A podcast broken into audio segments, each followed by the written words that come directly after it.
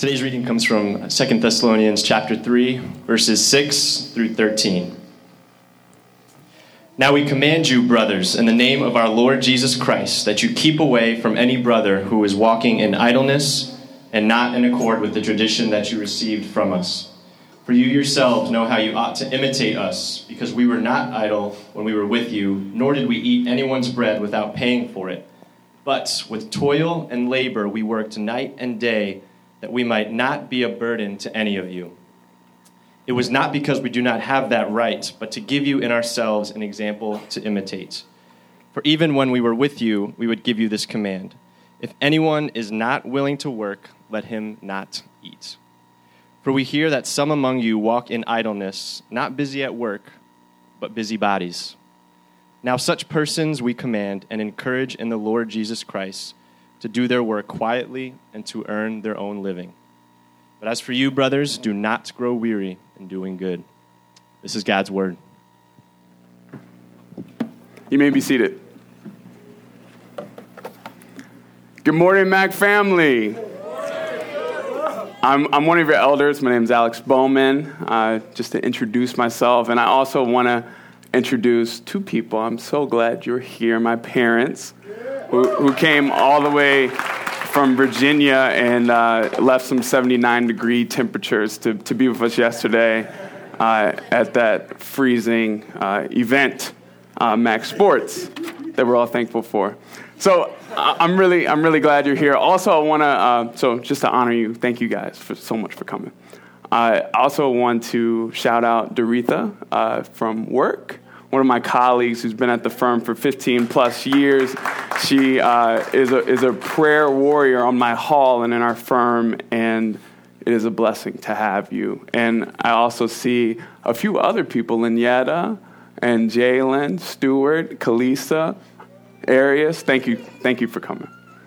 Okay, so we we are in Thessalonians. We read through books of the Bible as a church. We were just in First Thessalonians, and now we are in Second Thessalonians. And uh, Paul is, is writing to the, to the to the church in Thessalonica, and to give you a glimpse in the setting, Thessalonica is is a city in, in Macedonia and it's a city uh, that it's a port city and it meets when, where two big roman roads meet. So you can imagine this is a vibrant place uh, a lot of activity. It's a, it's a busy uh, busy city.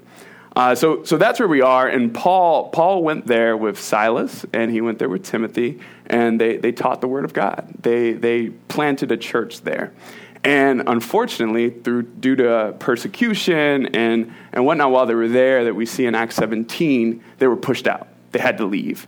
And Paul would say that he had to leave before he, he wanted to. He had to leave early. And, and so you, you get these letters. Uh, Paul sent Timothy back uh, to, to see what was going on in the church. And uh, Timothy gives him reports and, and Paul and Timothy both notice a few problems in the church. And we're going to focus on one of those problems today. We're going to talk about the Thessalonians, how they were dealing with this problem. And, and, and the application will be how does that apply in our own church? How do, how do we think about that today? And for, for you that are guests, think about that in, in your own settings, in your own church.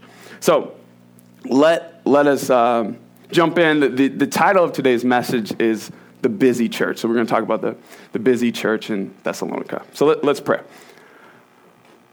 Father God, we trust and rest in you. We know that you are a good God, that, that your word is pure and perfect, and we can trust it. We ask that you will minister to us, uh, that folks will hear you today, that your Holy Spirit will speak through me, and that you will be present with us, Father. Show us what you have for us, Lord. We love you, God. It's in your name. Amen.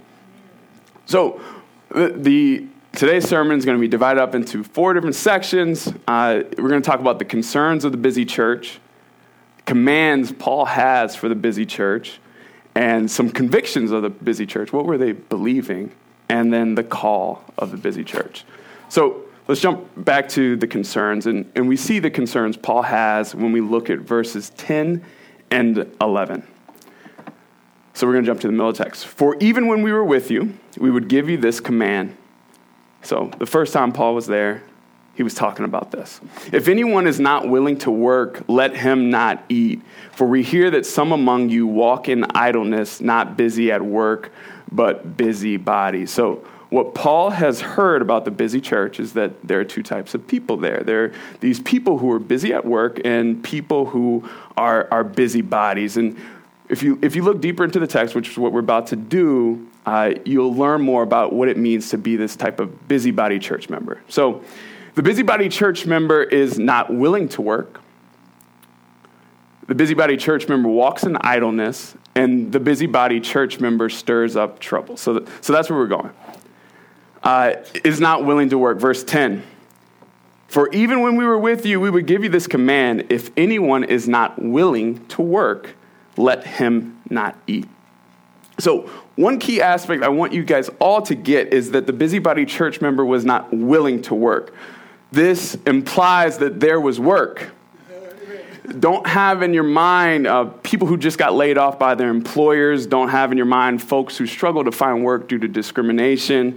Don't have in your mind folks who struggle with disability and, and, and they're, they're not able to find the work they need. Don't have in your mind people who clean up their resumes and they're knocking on doors to find work. They're hustling. No.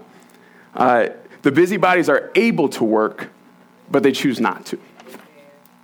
Paul says, let these busybodies not eat.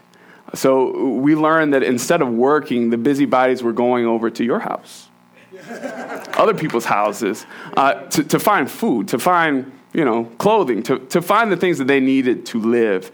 Uh, so, well, you ever meet anybody like that?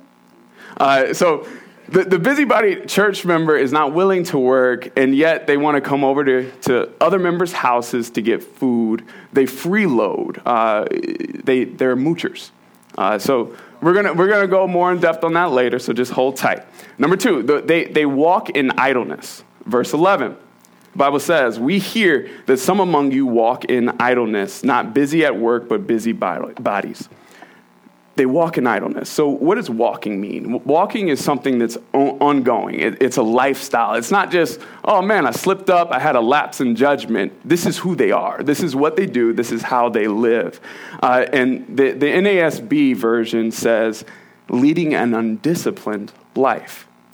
So, think of someone who is, has a disordered lifestyle, they're undisciplined they, they lack moral uprightness or moral discipline. Uh, they're, they're not on the straight and narrow. They're on the crooked and, and crooked. They're, they're just, they're, they're, not, they're not going the way they should be. Uh, so they're living these unruly, disordered lives. They're idle. And I like to say, and maybe somebody else said this first, I don't know, but I like to say that idleness breeds sin. Uh, when, when you have a lot of free time on your hands, when you're bored, when you're talking about being bored, you're probably going to get into trouble soon. And I, I, lead the youth group here, and I know the parents here know this. And I like to say one of the most dangerous hours in a child's life is from the moment the bell rings to when they open, put the key in the lock, and open up their front door. You have no idea what's going on. That is the, the prime time for them to get into no good. And, and it's because they're idle. They don't have a program, they don't have you know, and so that's why parents try to put their kids in all these programs, summer programs, all this stuff to keep them from being bored, keep them from being idle, keep them out of trouble. So that that is just a side note on what idleness does. It, it breeds sin. So the busybody church member is idle. They walk in that. And, and lastly, the busybody church member stirs up trouble. We see this in 1 Timothy 5, 9 through 14. And so the backdrop for this, this passage, and I'm, I'm using this passage because it's Paul writing. He, he uses the word busybody in the, in the passage, and he gives it one more layer on it. So he's talking about, he's talking to Timothy about widows and whether widows should receive the, the physical support of the church. When should they and when shouldn't they? And he talks about how older widows uh, who, who won't remarry and who are living uh, ordered lives uh, of high discipline, they should receive the physical support of the church. Uh, but if you jump to 11, uh, but it refused to enroll younger widows, the idle ones, because besides their desire to remarry, they learned to be idlers, going about from house to house, and not only idlers, but also gossips and busybodies, saying what they should not. So we learn here a little bit more about what Paul means. He, he means that these busybodies stir up trouble. They're, they're not content to be alone in their sin. They, they want to draw you and other people in it. They, they, they stir up trouble. They go from house to house spreading lies, presumably about other people in the church. Okay, so the busybody church member is not willing to work. They walk in idleness and they stir up trouble. Uh, so, uh, who do you think of when you think of busybodies? So, are you thinking of rich people, poor people, just poor people? Everybody. It's the lazy people. So, I, I don't care. People like to use this passage to talk about people on welfare and all this stuff. That's not what this is about. Paul is talking about lazy people who, who, who are mooching and freeloading off of others. This is not a passage to say, let's get rid of welfare. This, this is not what this is about. Uh, it's, it's about lazy people in the church sucking the generosity out of the church. Okay, so Paul sees this too. And, and because of that, he has some commands he, he gives the busy church. Okay, command number one is keep away from busybodies. Verse 6 says, Now we command you, brothers, in the name of our Lord Jesus Christ, that you keep away from any brother who is walking in idleness and not in accord with the tradition that you received from us. Paul says to the Thessalonians, Keep away from those idle, busybody people in your church who are not willing to work but are able. Paul wants the, to, to make clear to the Thessalonians, make clear to these other people that their lifestyle is wrong. And I'm not going to go in depth on this. Alvin's actually going to be preaching on some verses related to this of staying away from these people who are in sin in a couple weeks. So, so stay tuned. Uh, but, but Paul gives his own testimony in verse 7. For you ourselves know how you ought to imitate us, because we were not idle when we were with you, nor did we eat anyone's bread without paying for it. But with toil and labor we work night and day, that we might not be a burden to any of you. It was not because we did not have that right, but to give you and ourselves an example to imitate. So we see Paul, we see, we see Timothy, we see Silas going out of their way, uh, something they had a right. They had a right to ask for support from the church, but they're going out of the way. Uh, they're, they're, working, they're moonlighting, they're preaching all day and working all night uh, in order to not, to, to send clear a message to the Thessalonians that, that this is a problem. Okay, number two, command number two for those not willing to work, let them not eat. Verse 10 For even when we were with you, we would give you this command. This is the second command. If anyone is not willing to work, let him not eat. So, I said this already, but the busybodies in the busy church were, were knocking on doors and feasting like parasites on the hard work of other people. They were freeloaders, they were moochers, and the busybodies preyed on the generosity of the church. They need not work for food because they can go over to other people's houses down the street to get some. So Paul has a command. He says, let them not eat. Paul's command is don't let these people feast off the generosity of the church. Stop enabling them to be busybodies. Let them not eat. Uh, if he's unwilling to work, well, then he is not to eat either. We'll talk more about this a little bit, but there's this laziness, this mooching, and Paul's deep concern is that it will affect the ability of the church to show love to each other because of how they're impacted by that mooching. Number three, work quietly and earn your own living. So, this is how Paul wants people in the busy church to live, how, how he wants people in the busy church to operate. Verse 11 and 12. Jump to verse 12. Now, such persons we command and encourage in the Lord Jesus. So, this is a command for the busybodies. Work quietly, earn your own living.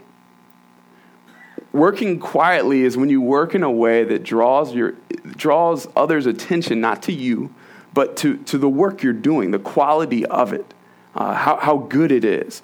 And it, it, it doesn't express pride in yourself, but pride in the work and, and earns their own living. The, the King James Version, NASB, also says, eats their own bread. Uh, by their own work, by their own toil, by their own labor, they eat. From the sweat of the, their brow, uh, f- they eat, meaning they aren't eating off other people's sweat. They aren't coming over to other people's houses after they worked all day and eating your food. Uh, they aren't moochers, they are providers. So, so this is the third command Paul gives. Okay, so, so how, did the, how did the busy church fall into this? How, what, what led to this? What led to this problem? They had some false convictions, okay? They had some potentially false convictions. So, why was the busy church struggling so much with this issue? Number one, we, we think, some, some scholars think, that they had a false view of the second coming. Uh, something, the reason is because many Thessalonians uh, had this, this thought, this idea about the second coming, the day of the Lord, the day that, that God would punish and judge all people who weren't with him, and he would be faithful and save those people who are. Uh, and, and you can see this in 1 Thessalonians 4.13. You see this in 1 Thessalonians 5. You see this in 2 Thessalonians 2. All these passages with Paul addressing the Thessalonians on what to believe about the second coming. So some think they were uh, so caught up in, in the concept of Jesus is coming. He's coming imminently. So why am I wasting my time working? Why, why should I spend my, my, all my day at my nine to five? Uh, and, and some of them even thought they were more spiritual because of this. You guys, you know, you're on that secular life. I, you, you, you're at work. I, I am, you know, I'm more spiritual than you. I'm praying all day. I ain't going to work. I'm praying all day, but I'll go to your house for dinner, but I'm going to pray all day. Okay? And, and, and, and, Paul says, yes, the Lord will come like a thief in the night, but you've gotten the response wrong. You, you see verse 7, you see verse 8, you see verse 9. Imitate me, imitate the toil, imitate the fact that I'm working all night and day. Yes, Yes, he's coming. We don't know when. Yes, he could come tomorrow. We don't know when. But I haven't stopped working to share the good news.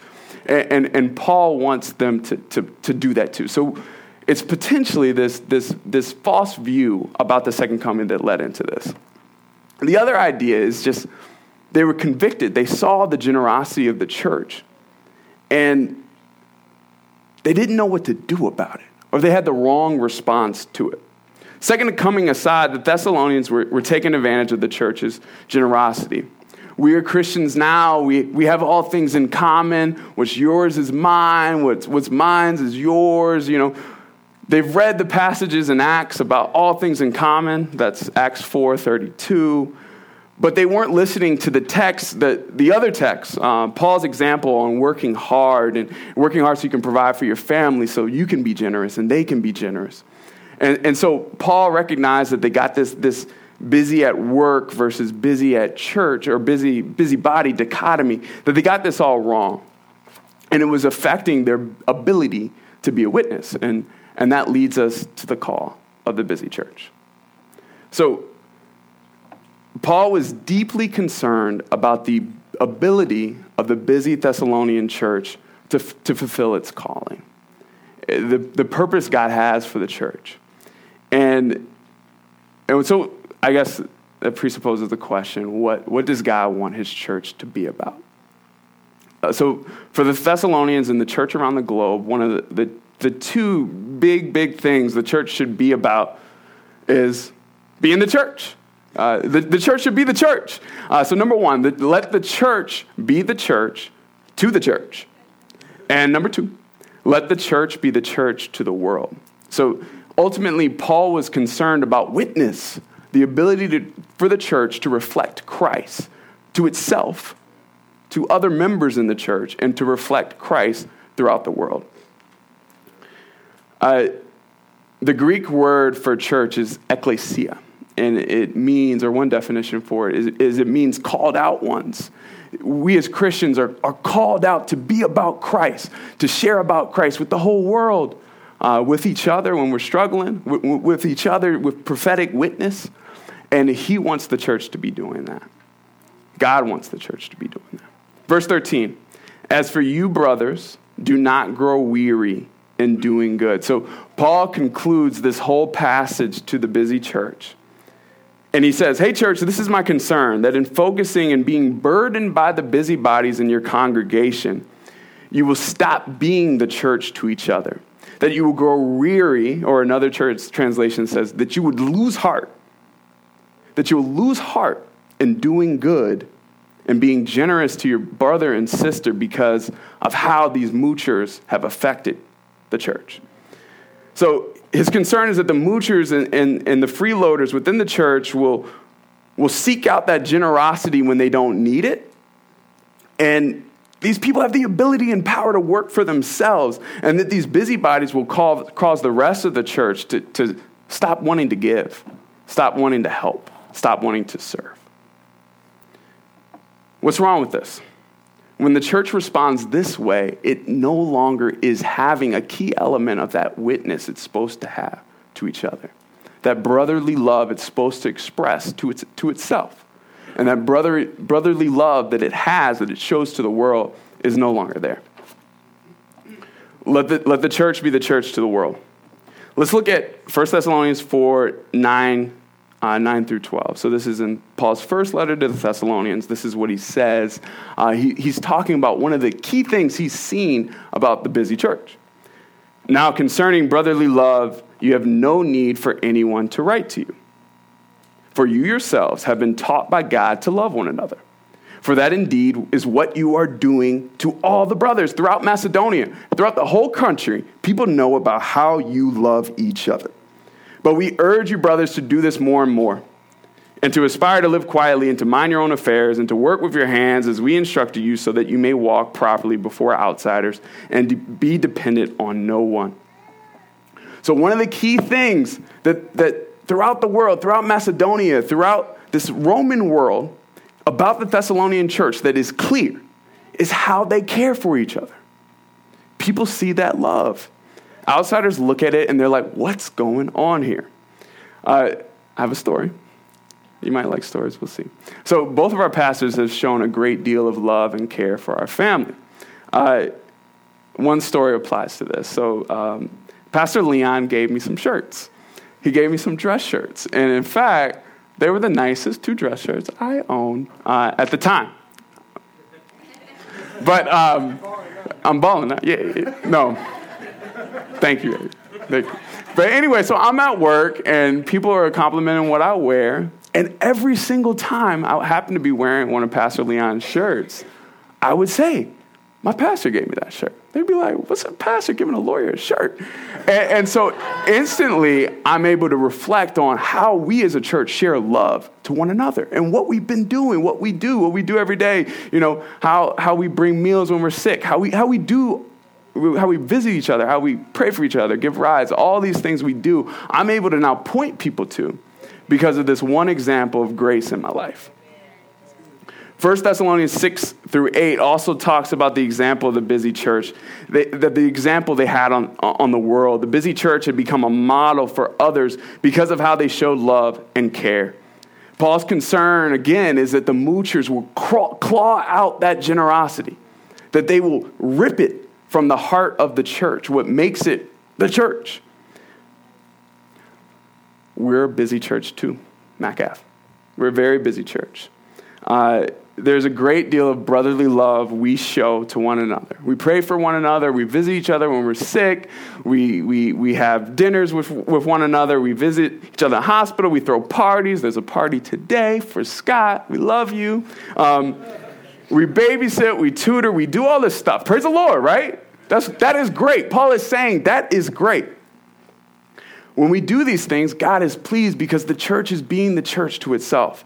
And the world sees it too. Our neighbors see it. Uh, it, it, reflects God, God's goodness and it testifies that we're not selfish, that we're not self hoarding, we're not you know, l- living for our stuff, but instead we hold it freely for others.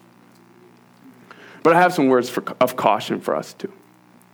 So, to, to those who are, who are quick to receive, I, I want you guys to, and this is all of us sometimes, ask yourself a few questions before you receive from the generosity of the church. Am I not willing to work? This goes back to verse, to, to verse 10. If you could get a job uh, but choose not to do so, Paul is saying you are the type of person who should stop calling on the generosity of the church. Stop freeloading. Remember, when you do this, you take advantage of the generosity of the church. You take advantage of real people who worked hard for what they have. If you have a job, this, this does not mean you're off the hook. Are you just asking for help because you're too cheap? Uh, you haven't taken the time or energy to, to budget properly, and you, you just haven't been thoughtful leading into this. Uh, and, and, not that a budget solves everything. Um, I was talking to Leon about this. This is a stewardship issue. I could, I could budget a lot of things and, and just put a line out in, in my budget for it, but that doesn't mean it's right and doesn't mean I should be or shouldn't be spending money on that thing. So we need grace. We make mistakes. Sometimes, you know, you might have something you buy that you shouldn't, or there's grace for that. Uh, but ask yourself that question Am I not willing to work? Has idleness got me into this situation? Uh, verse 11. When we look at the idleness issue of the busy church, don't necessarily have in mind people going around doing nothing the idle person is around, but they're just up to no good. There's, there's a character issue or a moral issue, a moral failure, a moral uprightness issue, some type of sin that's present. If that type of idleness is what got you into the situation, you need to be upfront about it when you're receiving or before receiving or soon after receiving the help of the church because you're just going to end up back there if, if we don't work through or talk about that heart problem that got you into this, you'll end up in the same place. This, this is the guy who's addicted to smoking, drops the cigarette, and the house burns on fire. They knock on your door, and you help put them out, but they don't tell you they're addicted to smoking. Um, and that's a, that's a crazy, that's an extreme example, but it could happen. And uh, I, have, I have another example from my own life. So I am a recovering reckless driver. Um, some of you have experienced this. Some of you, mom and dad, you're like, not my baby, not my baby. So uh, I am recovering. Uh, there, my senior year in high school, I was, uh, it was the last day of finals, and I had stayed later than I should have, but because I knew this snowstorm was coming, and I'm from Virginia. We don't do snowstorms. I know y'all are from West Michigan. Y'all love snowstorms. That's not how we roll, okay? And so there was this snowstorm, and so I'm driving home and I'm trying to get home. I don't know why I'm in such a hurry. Maybe mom had made something great. I don't know. But I'm in a hurry to get home. And I, it is coming down crazy. I think we got like 14 inches. It was, it was something ridiculous. And I see trucks passing me. And I'm like, nah, y'all are not passing me. So I speed up. I get confident, I get a little cocky, and I start rolling. And what happened, um, as you can imagine, but so I ended up spinning out, and I hit the guardrail, and um, but you're probably like, oh, I learned my lesson, right? No, so I, I turned back around, I got back on the highway, and I was like, all right, all right, just a fluke. You know saying? And so I grabbed the wheel again, and trucks are past me. Yes, there were a couple trucks in the ditch. I was like, yep, y'all couldn't do it, but I can. And so I start going faster again, and I'm talking like 40. People, you know, I probably should have been like 25, but I was like, I'm gonna get home in three hours if I go 25. So there, there was, and you're like, what happened? I end up spinning out again. I hit the guardrail again. I end up in oncoming traffic, and I have to reverse out of the way um, so that I could be safe. And I ended up calling my dad, and my dad and my brother picked me up because I was so traumatized by, by what had happened. And the fact of the matter is, I failed. Um, and I failed because I did not tell them what got me into that situation where I needed help. I should have told them about my pride, my arrogance, my stupidity that led to this. And potentially they could have blessed me and poured into me and helped me see that that pride and arrogance was affecting other areas of my life as well. Number three, could, could the need I have provide an opportunity to hire? Verse 10. So we see in verse 10 that Paul calls out those who are not willing to work but are prone to ask for help. Uh, but we may not see this scenario often. That, that's not Detroit. That's not our climate.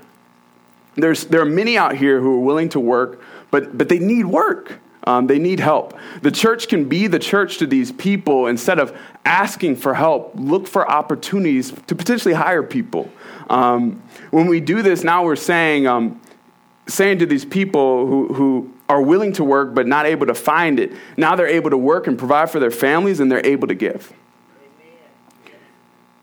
it's important to note here we have families in our own church who, even when they don't have work, they're giving like crazy to this local body. They're here all day on Sunday and then they're looking for work on Monday. That's the type of people we have here too. But it's important to think about when you need help. Uh, potentially can I hire someone? So I have a couple examples. So rides to the airport is one example I thought of. Um, instead of calling on the generosity of the church to get a free ride from the airport, consider hiring someone from our busy church to take you. Uh, and if time and budget permit, instead of hiring your small group to, to do your home repairs, which you guys have done for us, thank you so much. Uh, consider, and this is a word for me, Lord help me. Okay, consider hiring one of the carpenters, you know, we got so many of them. One of the painters, one of the, you know, we have so many people like that who can help us. Let's think about that. This is not to say MAC groups stop serving one another. This is not to say MAC groups stop being generous. The point is, MAC groups should be generous, and MAC groups are being generous. We just don't want that to be sucked out of our church. We don't want to take advantage of that generosity.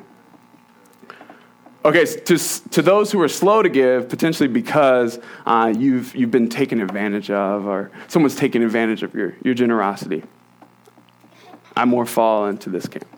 But as for you, brothers, do not grow weary in doing good. Same, same message. Uh, you, you ever give somebody something and, and based on their reaction or, or lack thereof, you want to immediately give it back? Anybody? Just me? Okay. So another example of this. So my brother uh, has an amazing shoe collection. It, it is, you know, every Jordan, every Air Max. He's got the closet with the lights. You know, it, it is. It's stunning. It's awesome. Uh, and he's got the whole nine. It's impressive. But um, so you guys know I'm a runner. I'm a runner. I really like shoes too. And so my brother was found a way to care for me. He had worked hard for these shoes, and he actually gave me a pair of Nike uh, running shoes. He, he, uh, he, he, was trying to care for me, and you know, y'all know what I did, right? I gave them away. Okay, so my brother got really frustrated, you know, uh, obviously, rightly so. The gift he'd given me to bless me, to care for me, I gave him away. I took him for granted. And uh, so, what do we learn from this? Uh, do you think my brother will give, will, will maybe think twice before he gives me another pair of shoes? Yeah. And, and rightly so. The way we receive a gift, the way we receive service, uh, it affects the giver. How we receive it, if, if we take it for granted, they may become less likely to give to someone else. Also, there, there's an accepting issue. I, I didn't need those shoes. But I, but I took them anyway. Uh, and I regifted them because I did not need them. If I told my brother, hey, I love you, bro. I don't need these shoes. Thank you. This, this cares for me, but I don't need them. He could have taken them, taken the money from them, or done something else, given them to someone else who needed them. When we give help to people who don't need it, that's gone. Their ability to help someone who does is gone. also another ca- caution here is, is sometimes we give to people expecting a certain reaction we give expecting to people to respond how we respond to that gift to, to like it to the same level you like it and we get frustrated when, when they don't and if that sounds like you be careful because the mentality that mentality having that mentality can put a stranglehold on your generosity it may show that you, re, re, you that you desire uh, to see the recipient, in a sense, worship this stuff instead of worshiping God as the giver. Uh, to worship you as the giver instead of worshiping God. Do not grow weary in doing good. Do, do not lose heart. So the, the last question is how? how? How do we how do we how do we keep doing this? We have a church we're supposed to love one another. I may give you something and you don't express that, that desire that I wanted you to express. How do, how do we keep going on at this? How do we not lose heart? How do we do verse 13? Do not grow weary in doing good. We look to Jesus as the head of the busy church. When you give, remember Christ. You were not the first giver. Christ gave richly to you. We see this on the cross. Philippians 2 8 says, And being found in human form, he humbled himself, becoming obedient to the point of death, even death on a cross. He poured himself out for us. 2 Corinthians 5 21. For our sake, he made him to be sin, who knew no sin, so that in him we might become the righteousness of God. When you give, remember Christ. Remember how richly he gave to you. He gave himself to you. When you receive, remember Christ. Let it, let it draw you to Christ. Let it draw you to worship when you receive. Ephesians 1 7. In him we have redemption through his blood, the forgiveness of our trespasses, according to the riches of his grace. When we receive from the church, from our brothers and sisters, we should be reminded of the redemption Christ bought for us on the cross by his blood. When we receive, we should be led to worship Christ more and more because it should call upon us to reflect on the great work of salvation he has birthed in us that He has worked out in, in our lives, that salvation. When we receive or when we, when we give, it should lead us to reflect on Jesus, the head of the busy church, the head of this local church, Maca. Let's pray. Father, we, we thank you so much for how richly you have blessed us. We thank you so much for Jesus, the sweetest and most awesome example of how richly you have given to us. I thank you for, for what this local church has meant in my life, how this church has blessed me, how the pastors, the staff, so many of you have blessed my family. Lord, I ask that this brotherly love in our church, like the Thessalonians, will show forth in our neighborhood, in this world, Lord. That folks will see this generosity and be drawn to you, Christ. I want to know what's going on on Mack Avenue, Lord. What's going on in this neighborhood that folks are loving each other in that way. I pray that this love will encourage us, Lord, that it that will draw us to worship you. We pray these things in Christ's name.